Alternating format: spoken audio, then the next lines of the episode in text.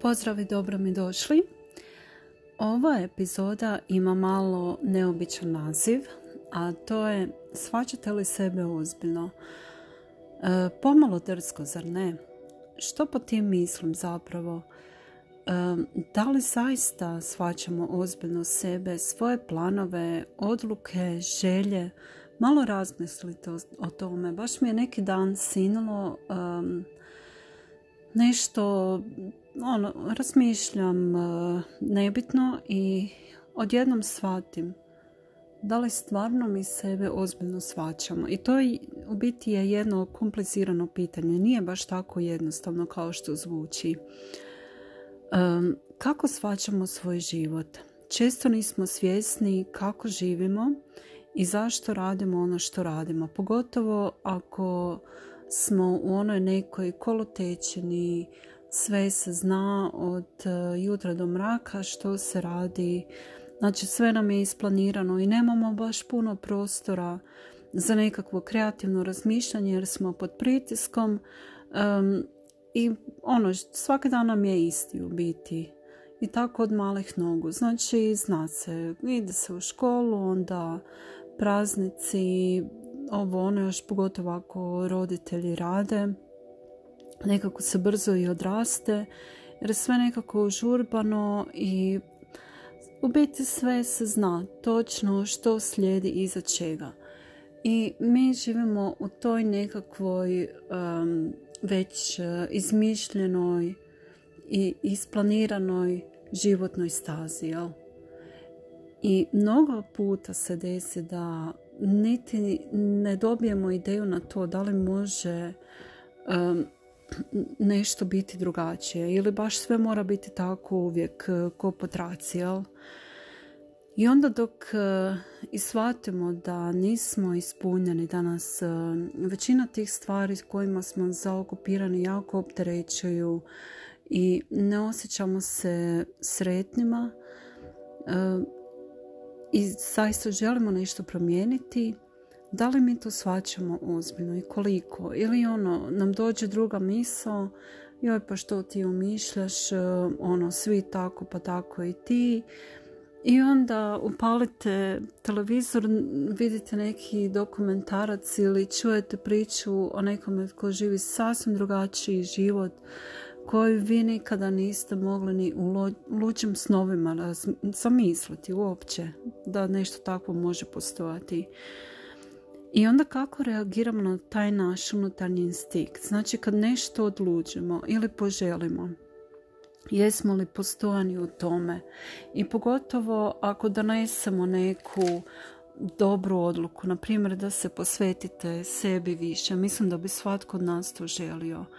E, pogotovo da se posvetite svojoj dobrobiti u svakom smislu. E, nažalost, često to onda zaista ne uradimo ili barem ne u, u onolikoj mjeri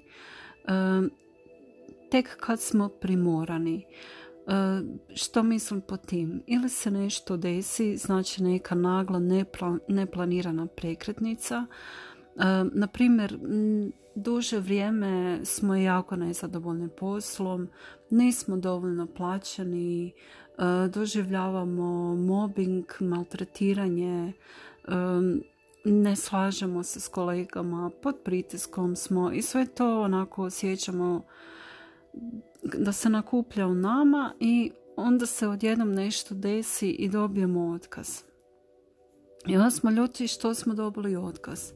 Razumijete? A u biti učinjena je učinjena nam je usluga. To je samo jedan primjer.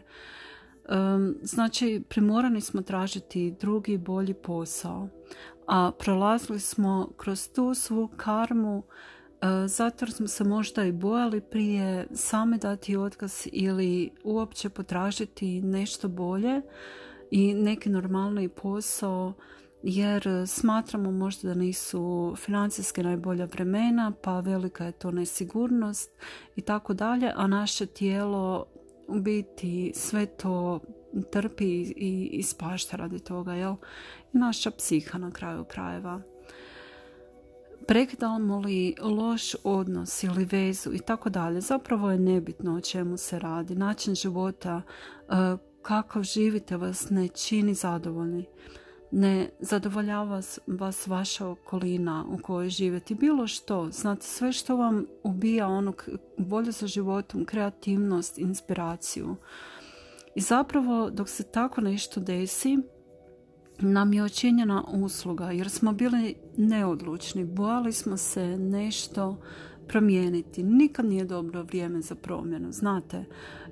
jer dok sve dok gledamo s perspektive našeg ljudskog razmišljanja, znači i našeg ega, nikad nije dobro vrijeme za promjenu zbog nečega jer uvijek treba nešto drugo, sve to nesigurno, preveliki je rizik da se bilo što poduzme i onda sve te misli nam se nekako počnu kovitlati po glavi i jednostavno pomislimo da je ta ideja uopće što smo poželjeli pomislili na, na nešto bolje. Bila jedna ludost i najbolje ovako u comfort zoni sve je poznato razumijete. I onda se kroz dulje vrijeme čovjek može ili razboljeti, znači počinje se manifestirati na tijelu i odražavati to nezadovoljstvo, pa zbog toga nam se e, kvari naravno i kvaliteta života, pogotovo ako ste e, se našli u situaciji koja vas čini nezadovoljne. Malo proanalizirate kako ste se osjećali prije toga. Ako ste u lošem odnosu, E, vi točno znate o dubini sebe što vas čini nesretnim i za čim vaša duša i srce žudi.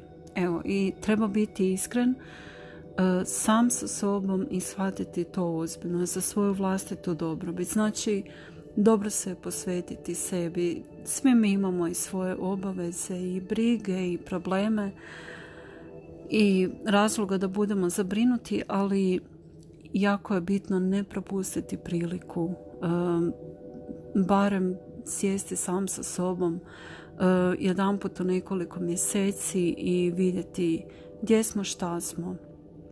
Razumijete, pogotovo ako imate neki cilj, um, nešto želite jako postići, ali već sam o tome govorila i u prijašnjim epizodama, nekako nikad nije dobro vrijeme za to, znate, ili imate neki hobi koji želite pretvoriti u nešto više, bilo što.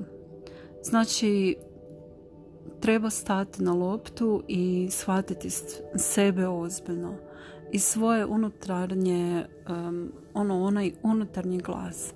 Jer on je tu s razlogom i on je tu da nas usmjeri. Znači, po našem osjećaju mi ćemo vidjeti što je za nas u biti, gdje smo ono kao doma, a gdje nam je sve ono ko da smo u zatvoru, razumijete? Evo i to je ukratko to.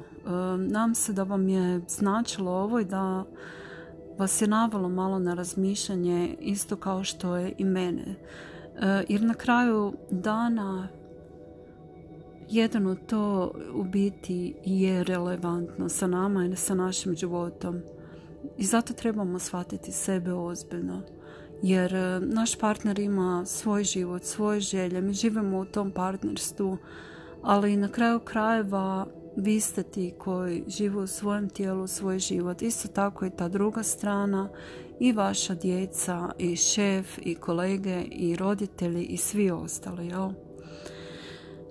Ja vam se lijepo zahvaljujem za slušanju, na slušanju i hvala vam što ste i ovaj puta bili tu i čujemo se u nekoj novoj epizodi.